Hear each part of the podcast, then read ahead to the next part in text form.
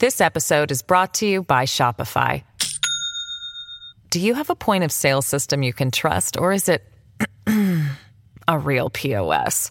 You need Shopify for retail. From accepting payments to managing inventory, Shopify POS has everything you need to sell in person. Go to shopify.com/system all lowercase to take your retail business to the next level today. That's shopify.com/system. Hello, everybody. This is Marshall Poe. I'm the editor of the New Books Network. NBN listeners like to read books and buy them. So we thought we'd tell you that right now, our friends at Princeton University Press are having a remarkable site wide sale. You can get 50% off books, including ebooks and audiobooks, with the code 50, F I F T Y, at checkout until May 31. You can save some real money on Princeton University Press books. I encourage you to go there and check it out. Welcome to the New Books Network. Welcome to the New Books Network. I'm your host, Tom DeSena from the Department of Communication, Journalism, and Public Relations at Oakland University. My guest today is Simon Truwant, the author of Cassirer and Heidegger in Davos The Philosophical Arguments. The 1929 encounter between Ernst Cassirer and Martin Heidegger in Davos, Switzerland, is considered one of the most important intellectual debates of the 20th century and a founding moment of con- continental philosophy. At the same time, many commentators have questioned the philosophical profundity and coherence of the actual debate. In this book, the first comprehensive philosophical study of the Davos debate, Simon Truwant challenges these critiques. He argues that Cassirer and Heidegger's disagreement about the meaning of Kant's philosophy is motivated by their different views about the human condition, which in turn are motivated by their opposing conceptions of what the task of philosophy ultimately should be. Truwant shows that Cassirer and Heidegger share a grand philosophical concern to comprehend and aid the human being's capacity to orient itself in and towards the world. Simon Truwant is FWO postdoctoral fellow at KU Leuven. He is the editor of Interpreting Cassirer, Critical Essays, and has published articles in journals including Idealistic Studies and the International Journal of Philosophical Studies. Simon Truwant, welcome to the New Books Network. Thank you. Uh, thank you, Tom, for having me. This is very exciting. Um, so I typically like to start these interviews by asking an author what brings them to this particular project, and and I think we're going to get to that question, but I want to get to it by asking a somewhat different question, which is, what was the Davos disputation, and what accounts for its enduring fascination even now, almost a hundred years after it took place?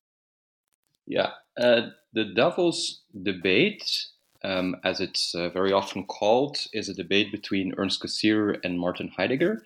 But it was a afternoon of a much longer gathering in Davos, in the Swiss Alps town.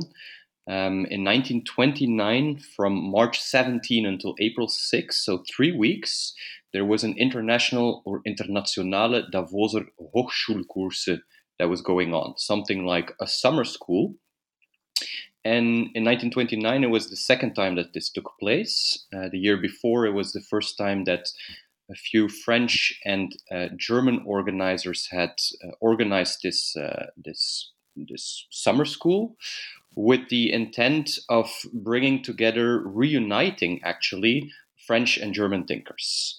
And this was motivated by the fact that in 1928, um, so, in between the two world wars, there was a time of cultural crisis, a time of intellectual crisis, and a lack of cross fertilization between thinkers from these uh, different countries, which obviously uh, was a result of the First World War.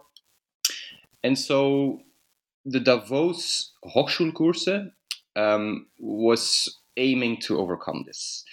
And the second, the first edition had been a success, but for the second one, they really wanted to go big, and they managed to attract two very important thinkers at uh, that moment. So, on the one hand, you have Ernst Cassirer, who was one of the most renowned German intellectuals at the beginning of the 20th century. He was known uh, as a great historian of philosophy, but also as a spokesman of Neo-Kantianism, which one of which was one of the most important philosophical schools at that time.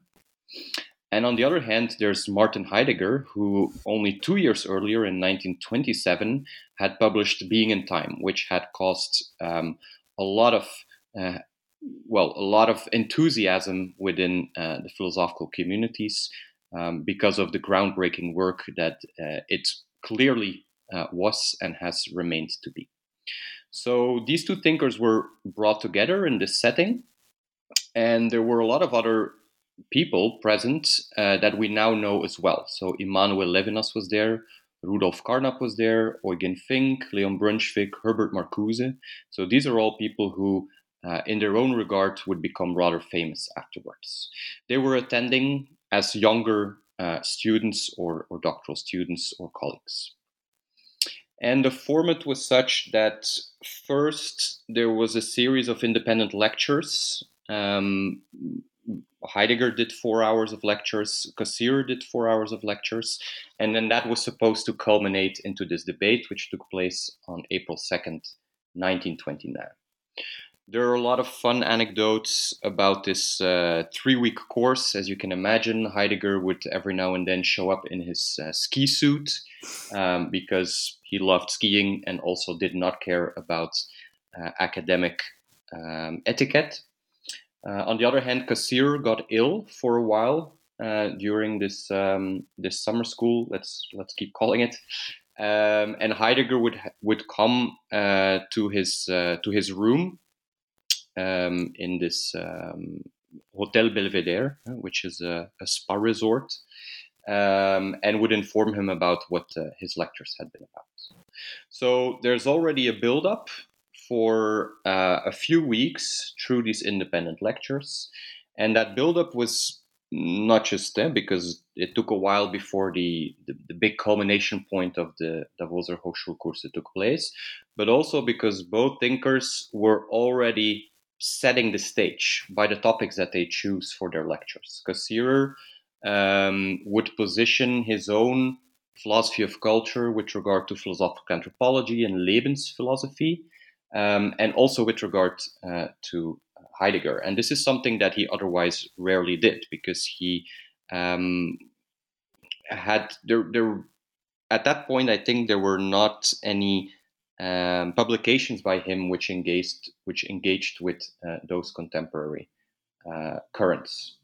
On the other hand, Heidegger, uh, for the first time publicly, I think, presented his uh, very original, also very controversial uh, interpretation of, of Immanuel Kant's work, uh, an interpretation that was based on his own being in time. But in doing so, he entered the domain of Kant studies, which is what Cassirer was uh, famous for. So Cassirer and Heidegger were sort of entering each other's domain and already uh, setting up uh, the stage a little bit. So I think uh, that's um, what you need to know about uh, the events of what led up to this uh, Davos debate, which was then the public debate attended by all these uh, younger thinkers who I mentioned, um, which must have lasted for a couple of hours between uh, Cassirer and Heidegger. So, so then let me ask the the question. So, what what brings you to this project? What brought me to this project is um, very simply put, the fact that um, there's this legendary debate, it has been commented upon uh, for decades, which almost everyone who comments on it seems to agree that it has had a very big impact on um, the continuation of the history of Western philosophy. There are two famous books. Um, one is about 10 years uh, old, the other one is about 20 years old, uh, who have done this uh, and who, who, have, who have presented the Davos debate in such a way. There is, on the one hand, there's Michael Friedman's uh, Parting of the Ways, which has presented this Davos debate as the last moment uh, before uh, the split between continental and analytic philosophy really broke through and presents Cassirer as the last figure who could have uh, stopped this um, this parting of the ways, this rupture uh, between two philosophical styles and currents. Um, and then there's also um, Peter Gordon's book, uh, Continental Divide, who also presents this as um, a book as an event, sorry, uh, Davos as an event um, that really shaped mainly through how it has been remembered uh, by later philosophers as an event that has really shaped uh, the self image of um, contemporary philosophy. And so I'm very intrigued by the fact, on the one hand, that everyone, both present and later commenting on it, really, really stresses how important this debate, this event has been for the further history of philosophy. And then at the same time, almost all of them claim that the debate itself was disappointing, that it was not a philosophically profound debate, or even that it was no debate at all. And some of the um, eyewitnesses already report this. Uh, Leo Strauss does this, for example, but also some of the news uh, journalists from newspapers who were present there. They report that the debate was basically two people talking in different languages, using different discourse, having different uh, motivations for doing philosophy, and really just talking past each other, not really engaging with each other. This is something that Heidegger also lamented. And so, this seeming contradiction is, I think, um, the main reason that I got so interested in uh, this debate. There are other uh, reasons. I mean, the fact that the uh, the philosophy of Immanuel Kant is one of the main topics. Um, that's what initially uh, drew me into it because uh, Immanuel Kant was the first philosopher that I engaged with as uh, as a student. Um, and then I got intrigued by this this figure uh, Ernst Cassirer, who reportedly uh, was one of the main one of the most influential philosophers at the beginning of the 20th century, and now has been very much forgotten and the fact that uh, Heidegger uh, seemed uh, to have won the debate um, has played a very large role in why Cassirer has been forgotten. So I got into this um, because there seemed to be a lot of angles to this debate, um, and I really wanted to re examine whether indeed it was an actual philosophical debate or not. My uh, answer, of course, is that it was, and that is what uh, my whole book tries to uh, tries to explain. And, and, it does that brilliantly uh, because, as you say, there's there's typically kind of two responses that um, uh, people have to the Davos debate, and, and one is to read it sort of symbolically, um, to to look at um, look at the event uh, and and almost push the philosophical uh, ideas to the background. Um, and then the other is to say that you know essentially these two people are are kind of just talking past one another. That that there's there's no there's no debate here at all. And and the really terrific thing about your book is that it kind of puts these two people back into the room together and and looks at the points where they're they're talking and they're disagreeing about some really fundamental issues.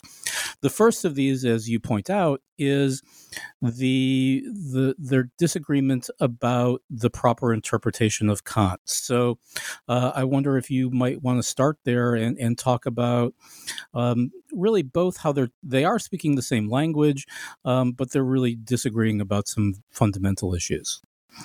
Yeah, um, so indeed, this is the point where they really seem to s- still speak the same language. Of course, they already have some disagreements, but this is the first issue that's uh, being brought up. So that is, according to me, also uh, the first of three key uh, topics of the of the debate, structural key topics of the debate. And here they really seem to see uh, eye to eye, at least on one fundamental issue, and that is the importance of uh, the faculty of transcendental imagination in Kant's philosophy. And in that regard, they are both trendsetters because before that, uh, there was uh, there were more empirical readings of uh, Kant's philosophy. There were more uh, intellectualist readings of Kant's philosophy. Of course, these readings still exist, but there was a lot of emphasis on this duality of the two stems of human uh, understanding or human knowledge, which is sensibility on the one hand and the understanding on the other hand. And then there would be a debate about which one of these uh, stems is uh, either more fundamental uh, or um, even the only one that really counts, either according to Kant or what we should do with Kant's philosophy. And both Heidegger and Cassirer, but they seem to do this completely independently uh, from each other, is to point out these very important passages in the first in Kant's first critique about the uh, power of transcendental imagination, which connects uh, sensibility and understanding. And it had usually been understood that it connects them, um, let's say, uh, afterwards. Eh? That first you have the stems of sensibility and understanding, and then they are being joined through transcendental imagination. But Cassirer and Heidegger argue that transcendental imagination is what comes first, and that sensibility and understanding um, are um, derived from that or are uh, dependent on that more fundamental power. And so they agree on this, and and that's um, that's already that that's a very important thing. But then of course, in the end, they will still go on to uh, disagree on, um, given the uh, priority of transcendental imagination, yet whether its sensible or receptive side, or its uh, intelligible or its spontaneous side, is the one that's most dominant or is the one that's most important. So, in the end, they will still part ways um, on a topic that that had divided Kant scholars before, but the very acknowledgement of the the primacy of transcendental imagination, so that at the very basis of our human experience, the very first time, the very instant that we sense something or intuit something or understand something, that there is always and a receptive and an uh, spontaneous moment, that there's always a sensual and an intelligible moment. That's what uh, brings them together here. And that is something that actually is very shortly discussed um, in the Davos debate, yet has uh, sparked a lot of commentaries and has also caused a lot of interest for um, for uh, Heidegger, Heidegger's further uh, writings on Kant. Uh, unfortunately, less so for Cassirer's uh, writings on Kant, but that is also then one thing that in my book I try to um, um, uh, remedy a little bit. Yes. So, so let's tease that out a little bit. Um, where do you see, um, in terms of the transcendental imagination, the points of intersection and, diverge- and divergence? In uh, Cassirer and Heidegger, you mean? Yes. Uh, so Cassirer has this new notion of symbolic imagination because he um, has this philosophy of symbolic forms, and the symbolic forms are, say, the transcendental um, preconditions for what we would call cultural domains: science, religion, politics, language, uh, economics, and so forth. And in a Kantian fashion, Cassirer says that each one of these cultural domains is only possible because there are certain transcendental conditions, eh, certain transcendental principles and transcendental notions that are grounded in the human uh, subject, in human subjectivity, that allow us to construct these realms of cultural meaning. And within these realms of cultural meaning, there are formative symbols, in the same way that for Kant, within uh, our understanding of uh, the natural world, there are um, the, the categories of the understanding that are formative. For Cassirer, these are symbols, and he uh, lists uh, time, space, causality, self, and so on. And the point that or one of the one of the founding points of, of Cassirer's philosophy of symbolic forms, which is a philosophy of culture, is that in each symbolic form, so in each cultural domain, there is a notion of causality that plays a role. There is a notion of time that plays a role. There is a notion of space that plays a constitutive role. So there is such a thing as um, religious space. A church is a religious, uh, religiously defined location or space. There is such a thing as political space. Uh, could be a nation, uh, could be a parliament that has that is a space that has a particular political symbolic meaning. There is uh, a notion of scientific space, of course, um, which could be that of um, uh, the universe or could be that of the space that is occupied by a certain atom. So, in each of these cultural domains, we rely on uh, certain symbols, space, but they take on a different meaning in each uh, domain. And Cassirer explains this by saying that the way that we perceive and understand the world is through symbolic imagination. So, the very moment that we see something, we already symbolically interpret it.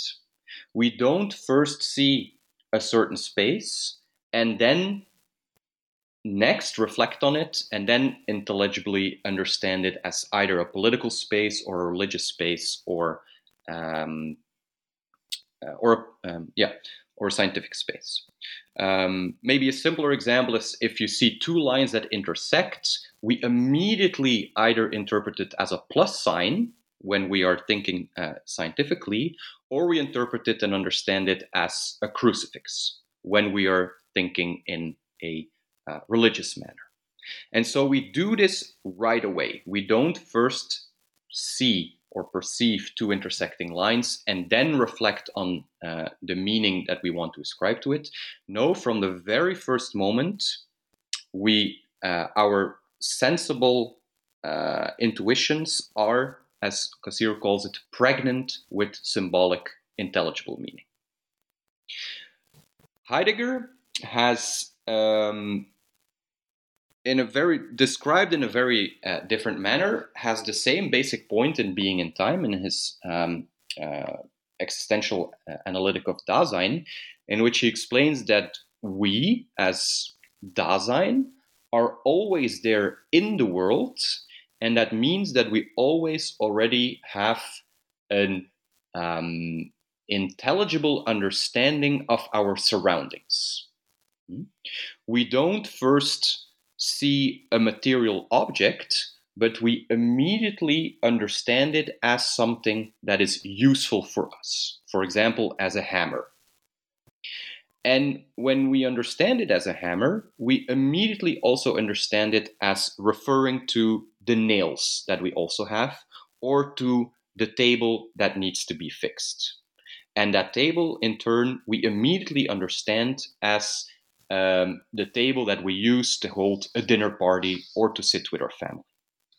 And Heidegger's um, one of the basic ideas of Heidegger's philosophy as well is that so we don't first see some ob- some object that has nothing to do with us, that is unrelated to us, that doesn't have any uh, meaning in itself, we immediately perceive it as meaningfully referring to other beings, the hammer to the nails to the table, and so on, and also immediately referring in a meaningful way to us, namely as someone who wants to assemble um, a, um, a table or who wants to hold a dinner party.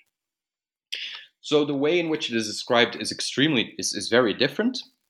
Um, but they both have this basic idea that human perception, be it as a symbolic animal, as Cassirer calls it, or as a Dasein, as Heidegger calls it, is um, from the very um, from the in in essence um, both um, uh, sensitive and uh, intelligent.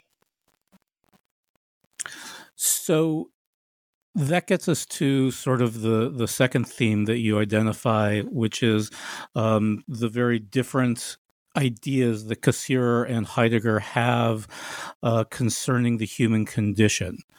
Uh, so let's talk a little bit about that. Uh, what what are the points of again and your book is so brilliant because it identifies both the points of intersection and the points of divergence between these two but let's talk a little bit about how Cassirer and Heidegger look at the human condition yeah thanks um, so here we see the the first transition point, uh, or the first big transition point in the Davos debate, um, because despite everything I just said, um, at one point, Cassirer still wants to emphasize the intelligible nature or the spontaneous character of our symbolic perception, and Heidegger still wants to emphasize the uh, receptive nature um, of Dasein's um, interaction and involvement in the world. Eh? So, despite them first emphasizing that there's no duality at the basis, that there is um, that these these two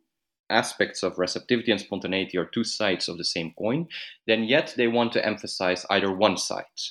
And what I try to show in my book is that that's not really motivated by how they understood Kant, or that's not really motivated by by what Kant writes, because yeah, there, you can you um, I mean Kant's Kant's writings on on these uh, on these matters are, are very complex, and they uh, they start uh, picking the quotes that uh, that that they really like. Um, what really motivates them is a much larger picture of what the human condition is. And it's that idea of what the human condition is that actually motivates their understanding of Kant. And there you see, um, well, some of the same things. Eh? You see on a much larger, uh, on a larger level, uh, they uh, emphasize that the human condition has an aspect of finitude uh, and then of uh, infinity at the same time. But Cassirer really emphasizes the uh, inf- infinite nature of our symbolic imagination because what he really is interested in is how we are capable uh, of producing all this cultural meaning all this cultural meaning politics science religion mythology uh, all these things that do not exist in nature that are uh, brought forth by human subjectivity and that also with regard to the individual level will endure um, past our uh, own uh, existence. Heidegger, on the other hand, he really emphasizes the finite nature of Dasein. Dasein is fundamentally characterized by temporality. Um, its being in the world is also fundamentally characterized uh, by being thrown into the world, into a world that already uh, exists in a meaningful way uh, before we arrive, hmm, because the way in which we interpret the hammer, in which we interpret dinner parties uh, in which we interpret ourselves, uh, especially, um, are all embedded within uh, a world that already pre-exists and in which we are thrown and need to find uh, our place. Um, and so, when it comes to the human condition, again, you can you can see to a certain extent the same view of, of a split being, of a dual being, um, not a dualistic being, but a dual being, uh, but then a different emphasis on what is the most fundamental uh, characteristic of this being. Um, and so for uh, for Cassirer, that's that's our infinity, uh, our capacity to bring something new into this world. Uh, and for Heidegger, it's more our uh, being thrown into the world and our limits in projecting something meaningful into this world. This episode is brought to you by Shopify. Do you have a point of sale system you can trust, or is it a real POS? You need Shopify for retail. From accepting payments to managing inventory, Shopify POS has everything you need to sell in person. Go to shopify.com/system all lowercase to take your retail business to the next level today. That's shopify.com/system. And so I want to stop or, or, pause here and maybe maybe come back uh, a little bit to um, why that distinction is important here and uh, sort of the symbolic value of uh, not symbolic value but the the symbolism that that sort of sometimes uh, obscures our understanding of the philosophy and instead gets us to read the Davos debate somewhat differently through the symbolism.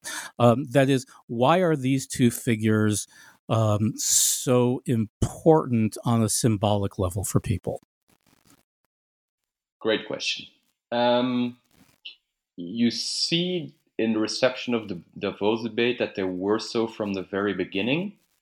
Um, and it's, I think, but you've you've pointed this out before. It's um, it's also what what has um, it's also become a flaw, I think, of of the reception of of the Davos debate um, in a lot of the literature, because Cassirer and Heidegger, um, as you said it well, they have become sort of symbols uh, for much larger philosophical positions, but also uh, societal positions. And um, if if you look at the literature about the the uh, the, uh, the Davos debate, then you see that they have become sort of paradigms for a number of ideological clashes uh, that marked the 20th century, uh, maybe also 21st uh, century, philosophically, but also politically and sociologically. Um, so Heidegger was, uh, sorry, Cassirer was a defender of the Weimar Republic. Um, Heidegger, of course, uh, infamously uh, became a defender of the Third Reich. Um, Heidegger was a Jewish cosmopolitan. Uh, sorry, Cassirer was a Jewish cosmopolitan. Was a Jewish cosmopolitan, uh, whereas uh, Heidegger was um, a Catholic and staunch defender of more rural provincialist um, viewpoints. Um, Cassirer was a pacifist above all, whereas for Heidegger, his philosophy and probably also his life was about radical thinking and oppositions and fights and struggles. Um, Cassirer is a cultural optimist, uh, whereas Heidegger was um, a pessimist or a fatalist, as uh, Cassirer would say. Um, Cassirer embodies a lot of the thoughts, uh, modernity, enlightenment thoughts, whereas um, uh, Heidegger has definitely been a big influence on, on postmodern thinking. Um, and at the time of the Davos debate, in almost all of these aspects, well, let's not uh, uh, mention the Third Reich or Nazism here, let's not include that. But with regard to all of the other um, oppositions that I mentioned here, Heidegger was much more in tune with the zeitgeist.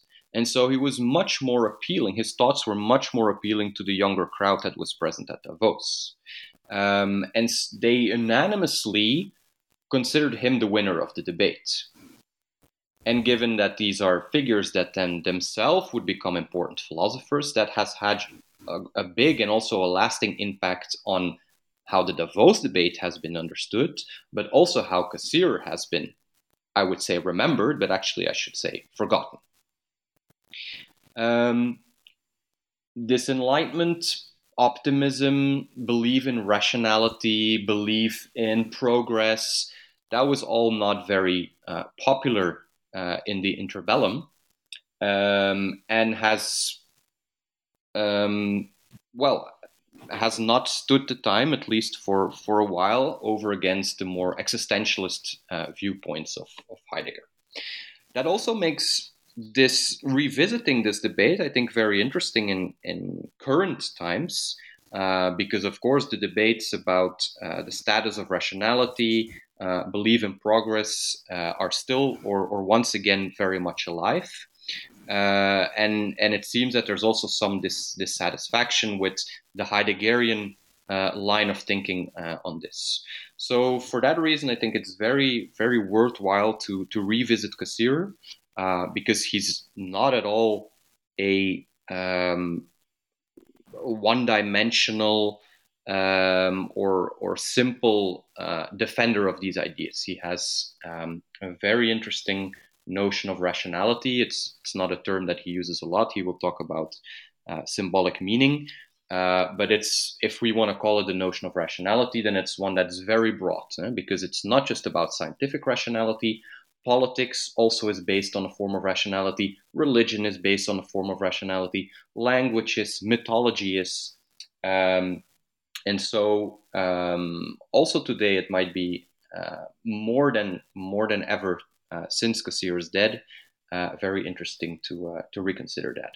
But you're absolutely right in the sense that they have become sort of symbols or or paradigms uh, of um, societal and, and uh, philosophical viewpoints.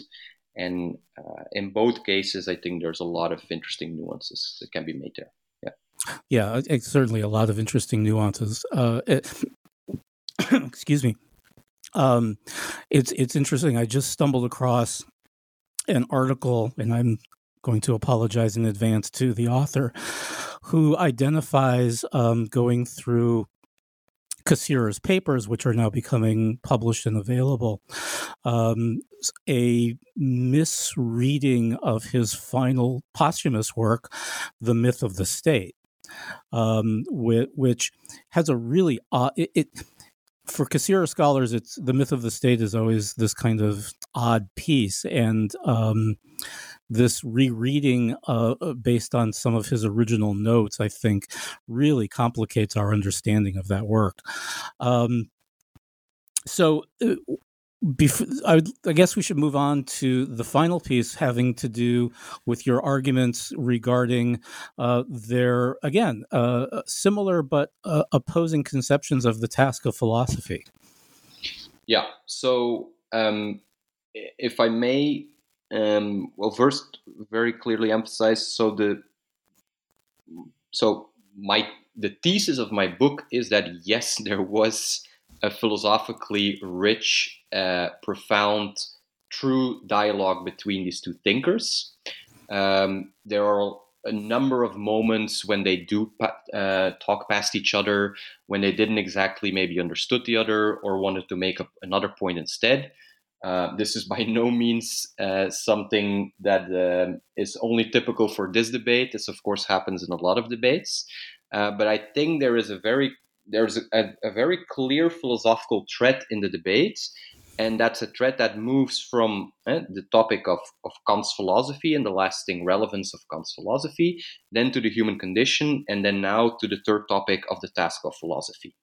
And so my claim is, more specifically, that there is uh, that the Davos debate is ultimately a debate about the task of philosophy, and Cassirer and Heidegger's divergent view, diverging viewpoints on that task is what motivates their different uh, conceptions of the human condition.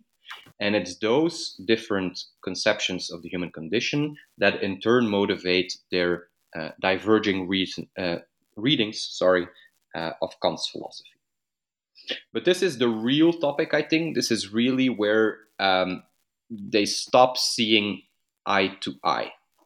when uh, the first topic on Kant, they actually still agreed for the most part, but then uh, started to diverge. Here, this is where they really clash. And that is not to say that they are just two, um, that they only that they are two emblems of, of, of uh, two different paradigms, but they do have very different uh, takes on what that is. And those takes are, hmm, as I um, indicated, they are tied up with their views of the human condition. So if the human condition is such that what what really makes us human, what really um, makes humanity develop, is the fact that we are capable of uh, transcending our uh, our natural side and we have the symbolic side through which we create cultural meaning, then the task of philosophy is to understand this and encourage this. Which means, in other words, that the task of philosophy is to um, achieve self understanding of the human being and then also to aid the self realization of the human being and of humanity. And the philosophy of symbolic forms tries to do this by showing this diversity of cultural domains. So, uh, shows that uh, it's not just science that makes us um, above uh, other uh, animals, but it's uh, the diverse. It's it's both science and language and art. I've uh, been failing to mention that symbolic form and politics and even mythology. And the key is to not see a very strong hierarchy between these different cultural domains, but to accept the plurality. And if we accept the plurality of different symbolic forms, which all have their own which all create their own symbolic world or universe and are not just translatable to each other, uh, then that's how we will have the richest cultural life and how we, um, well, become, well, how we self realize ourselves the most. So, this is the optimistic, uh, cultural optimistic view uh, of uh, the human nature and of human culture that uh, Cassirer defends. Heidegger, um, with his emphasis on the finite nature and the limited nature and the temporal nature of Dasein, could not possibly defend such a view. So his philosophy, his early philosophy, I should say, as long as he talks about Dasein, is not so much, I mean, it's not at all about trying to push us further um, into an uh, cultural domain, uh, but it's about making us understand our own limitations. Hmm? So it's not about progress and self realization, but it's about um, coming to terms with um, the shortcomings of our human condition. And whereas I uh, whereas I call, in line with Cassirer himself, uh, Cassirer's view on the task of philosophy, philosophy as a form of enlightenment, I call Heidegger's uh, conception of philosophy a therapeutic conception of philosophy, in the sense that therapy is not supposed to um, make us uh, get rid of our shortcomings or get rid of our, uh, our finitude, but helps us learn to live with that. And then um, you can see how these different views of the task of philosophy are tied up with different views of society, are tied up with different uh, notions and regimes of politics. Uh, they don't, um, well, need to be tied with very particular um, um, political regimes, of course. Um, I, at least I hope so. Um, but they are fundamentally different views on what uh, philosophy should do, and they are tied with these uh, different notions of the human condition. Yeah, and again, I think that I, I especially appreciated your idea of labeling Heidegger's um, uh, philosophy therapeutic. I thought that was uh, that's just a brilliant framing. Can I ask how you came to it? Um, so I studied in uh, in Leuven at uh, KU Leuven, and although I uh, never really got into that, we have a strong, or we had a when I was a student, we had a very strong um, tradition in uh, professors who were also um, analysts in the psychoanalytic uh, tradition. Um, oh, that's interesting. Yeah, so um, Lacan has uh, visited and spoken at uh, the Institute of Philosophy at Leuven, uh, and there were a number of, uh, of, professors for a long time there uh, who were uh, practicing even analysts, or at least were teaching a lot of Lacan. And as far as I understand it, this is um, the Lacanian understanding of what therapy means. Eh? So the more popular understanding in philosophy of, of therapy is, is the Wittgensteinian. That's not the one I mean. I mean the Lacanian, in which um, therapy is, is about, um, well, trying to uh, make amends with uh, with your own shortcomings, uh, trying to live with them. So I borrowed it from there. I think it applies to uh, to Heidegger in this sense as well. Yeah, and just a, another interesting aside. There's a in my own field of communication, there, uh, I think it's Michael Hyde writes about uh, and uses Heidegger to talk about what he re- labels rhetorical physicianship, um, and so I think there's some interesting parallels going on there. Okay, so what does what does it mean, rhetorical physicianship? Uh, the idea that uh, that rhetoric, and again, I, I my field is uh, rhetorical studies, uh, has the the responsibility to minister to or to heal um, the world as opposed—I'm this is a very broad brushstroke so um, but essentially to um, attend to minister or or help to heal wounds as opposed to um, the more conflictual ideas that often get circulated around rhetorical studies. Okay, yeah, that's interesting. Yeah. So, oh, and uh, just as an aside, it's uh, the the piece that I was mentioning before is uh, Chiara. Um, I'm going to butcher this last name, I'm sure. Bottici, yes. Uh, Who is afraid of the myth of the state? Um, really terrific piece. Uh, so, um, as we come to the conclusion, um, is there any last few words you'd like to say about the the Davos debate? Uh, yes, absolutely. Uh, well, maybe yeah. So last words for here. Um, in the end, once I I got through these three topics, eh, um, well, let me say two things. So first, um, I mean, this is the philosophical structure that I saw in the debate, and that, uh, on my view, renders it a true philosophical dialogue. But in order to really see that, uh, you have to weed through other passages in the debate that uh, that that seem tangential or or that maybe are not clearly connected. In order to see that, it helps to look at uh, at two other things, and the first one is the much longer um, Heidegger dispute, as I call it, which is uh, the collection of all the instances in which Cassirer and Heidegger engaged with each other um, through book reviews, uh, through comments and footnotes um, on the other's works. Uh, and that is a, a conversation that started in 1923 already, and that would last um, because uh, not because Heidegger cared anymore, but but because um, Cassirer became increasingly worried. That lasted until 1946. So that's The Myth of the State, uh, posthumously uh, published, in which uh, Cassirer, for the last time and, and most uh, firmly uh, of all instances, really criticizes um, Heidegger's uh, fatalistic conception of philosophy. So it helps to look at these all, all, these other instances in which they engage to see the same structure, to see the same three topics return, and also with the same um, hierarchically uh, inter- hierarchical interrelation. But then, what really I think supports uh, my claim is that if you look at Cassirer's own philosophy and Heidegger's own early philosophy, that you also see that these are three key topics of their thought that are related to each other in that sense. Hmm?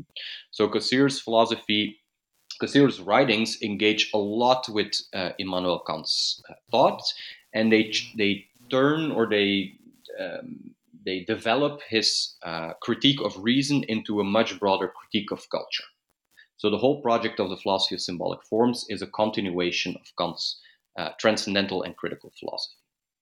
In doing so, in order to back up this philosophy of culture, he needs to develop a new notion of uh, human subjectivity, which uh, leads to his um, his very rarely addressed but very important uh, conception of uh, the human being as an animal symbolicum, a symbolic animal. And all of this is, of course, within his uh, philosophy of culture, which, as he uh, grows older, uh, becomes more and more a philosophy that has a, a clear task of liberating um, human beings. On the other hand, in Cassirer's own early philosophy, there's also multiple books that are uh, that engage with Kant's philosophy. They do it at great detail, uh, and this engagement with Kant is, um, as Being and Time clarifies, a crucial element of his uh, philosophy because it is a part of his destruction of the history of philosophy, his destruction of the history of philosophy, which is necessary because, as uh, Being and Time opens, uh, we have forgotten uh, being and we have even forgotten the question about being. And so we need to destruct or deconstruct the history of philosophy, specifically uh, Kant's philosophy, in order to regain a sense of what being is.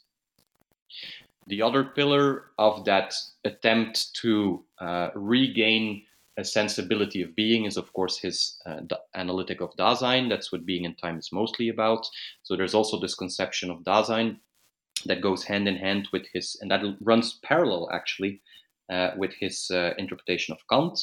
And these two um, these two lines of thinking, as I said, um, are part of a uh, broader idea of what the task of philosophy is, and it is to revive uh, ontology. And in order to that, he has to build up an, a theory of Dasein as temporal, uh, as a being that is that is able to uh, um, to to own itself. Um, so that's one thing that I wanted to add. Eh? So these are the sources I think that that back that back it up. Eh? If you read the transcript of the Davos debate in itself, then maybe you then I can understand that you don't see a coherent philosophical uh, engagement. Uh, but if you look at all these other sources, and if you look at the importance of these topics discussed in Davos for their own thought, then you cannot but but see that they are with all the flaws that are there, they are debating truly philosophical topics that are very dear to them, on which they have a number of touching points, but then um, also on which they need to uh, clearly separate themselves. Um, so that's the one thing I I, uh, I wanted to add. And then the second thing is that if you look at then the coherence of these three topics, um, then my final uh, thesis is that they are all connected through a shared interest, a shared interest between Cassirer and Heidegger, in the human capacity to orient to orient ourselves in the world and towards the world. Mm? And that's what the human condition is uh, like for both thinkers. That we, as human beings, as symbolic animals, or as Dasein, are in our very essence all the time concerned and engaged with orienting ourselves. That's what symbolic imagination does. That's what being in the world also. But we are also, every now and then, and this is what philosophy especially does, we are also interested and engaged with orienting ourselves towards the world. So we also want to understand how this orientation within the world, our orientation within science, within politics, within religion, within art, how these different orientations can go together. And that's what the philosophy of culture of Cassirer wants to understand eh? how we can have these different cultural domains that have nothing to do with each other. We can jump from one to the other, and they do together make our world. So, how do we orient ourselves towards the world? And that's where Cassirer's pluralism comes in. And we need to be cultural pluralists. Heidegger is also very much interested in how we orient ourselves towards the world. Eh? Um, after describing how we are beings in the world who always already understand the beings, the tools, um, the other human beings around us, he then is interested in how we orient ourselves towards the world. Like, how do we do this orientation? Do we do it by just following the day? Do we following? Do we do it by following just public opinion? about what uh, public opinion says that a dinner party should be, what public opinion prescribes that the kind of human being we should be, or do we do it in our own or authentic way? Do we do it based on our own uh, potentiality as a Dasein? And it's this tension between orientation within the world and orientation towards the world that I think um, is the crucial topic in order to understand the motivation behind Cassirer's entire philosophy of culture and then also Heidegger's uh, early philosophy. And so, even overarching these three uh, topics eh, the, the, meaning of Kant's thought, the human condition, and the task of philosophy there is, I think, this motivation to understand uh, how we understand, uh, how we uh, orient ourselves uh, in the world. Well, I'm glad I asked that question because, again, I think it's. Uh, I, I, think what you said is absolutely brilliant and um, and so important again for this contemporary moment that we're all living through. Uh, so let me finish up and ask uh, Simon Truwant, what's next? Well, something that um, follows in a way, uh, but doesn't uh, doesn't as um, closely uh, rely on, on the history of philosophy. My current uh, research project is on post truth. so, the idea that we no longer live in a world in which the truth matters or in which facts matter, uh, but allegedly only emotions and ideology matters. Uh, so, this is an idea that um, it's a term that exists for a longer time since the 90s, but it's a, an, an idea that became very popular after uh, the Brexit and after the election of, uh, of Donald Trump, um, both in 2016. And um, it's for me, it's an overarching topic um, in in light of many many topics that are have become uh, very popular both in in the media, but uh, definitely also within academia. Uh, the topics of fake news, of disinformation, of populism, uh, of uh, polarization. Um, and what I want to do is look at the different notions of truth that still play a role in our public debates. So I agree that we no longer seem to have a very clear understanding of what truth is, or at least we no longer seem to have a clear shared understanding of what truth is. Hmm? Um, there are um, and and I want to try to well solve that is, is really too ambitious but I, I want to try to uh, bring some clarity into that uh, by arguing that we do use in our daily lives but also in public debates we actually rely on multiple notions of truth and we have become confused about what the differences are and when to use which one. Right? So there is factual truth, uh, there is ideological truth, there is lived truth, there's pragmatic truth. These are four notions of truth that that are grounded in philosophical theories, eh, in correspondence theory, in a coherence theory, in pragmatism, uh, in phenomenology. Um, but each time, what truth means has different criteria. And so I think philosophy can actually help here by by defending a, pl- a truth pluralism, a, a plurality of uh, truth conceptions, uh, can maybe help um, uh, get some um, clearer understanding of, of public debates. because in a public debate about um, about climate change, for example, but also about transgender identities, there are scientific, factual claims that can be made and can be either true or false. There are political, uh, ideological claims that can be made and that are truthful or untruthful. There are lived experiences that can be expressed and that can also be truthful or untruthful. Um, and it's only by properly distinguishing these ideas of these notions of truth that we'll be able to get somewhere. Because if you look at uh, public debates on social media one person makes a scientific claim, the next person uh, answers by making a political uh, statement, and the third person uh, responds by sharing um, a lived experience, and the debate doesn't go anywhere, or the debate goes into circles. Um, I think we can only have some productive and also respectful um, public debates if we distinguish these different notions of truth. And I don't know if it's clear, but this is uh, inspired by by Cassirer's pluralism, of course. That for Cassir, you could say uh, there is um, artistic uh, object. He says that there's artistic objectivity, there's scientific objectivity, there's political objectivity, uh, there's religious objectivity.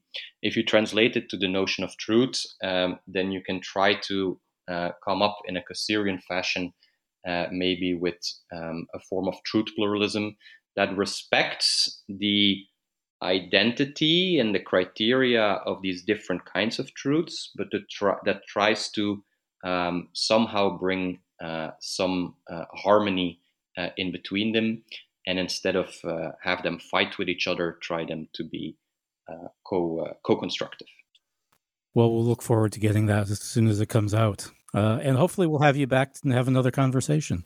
Well, it definitely also involves a lot of rhetoric, so uh, I'm sure okay. you, could, uh, you, could, also uh, teach me a lot about that. That uh, um, from the communication and the rhetorics uh, aspect, yeah.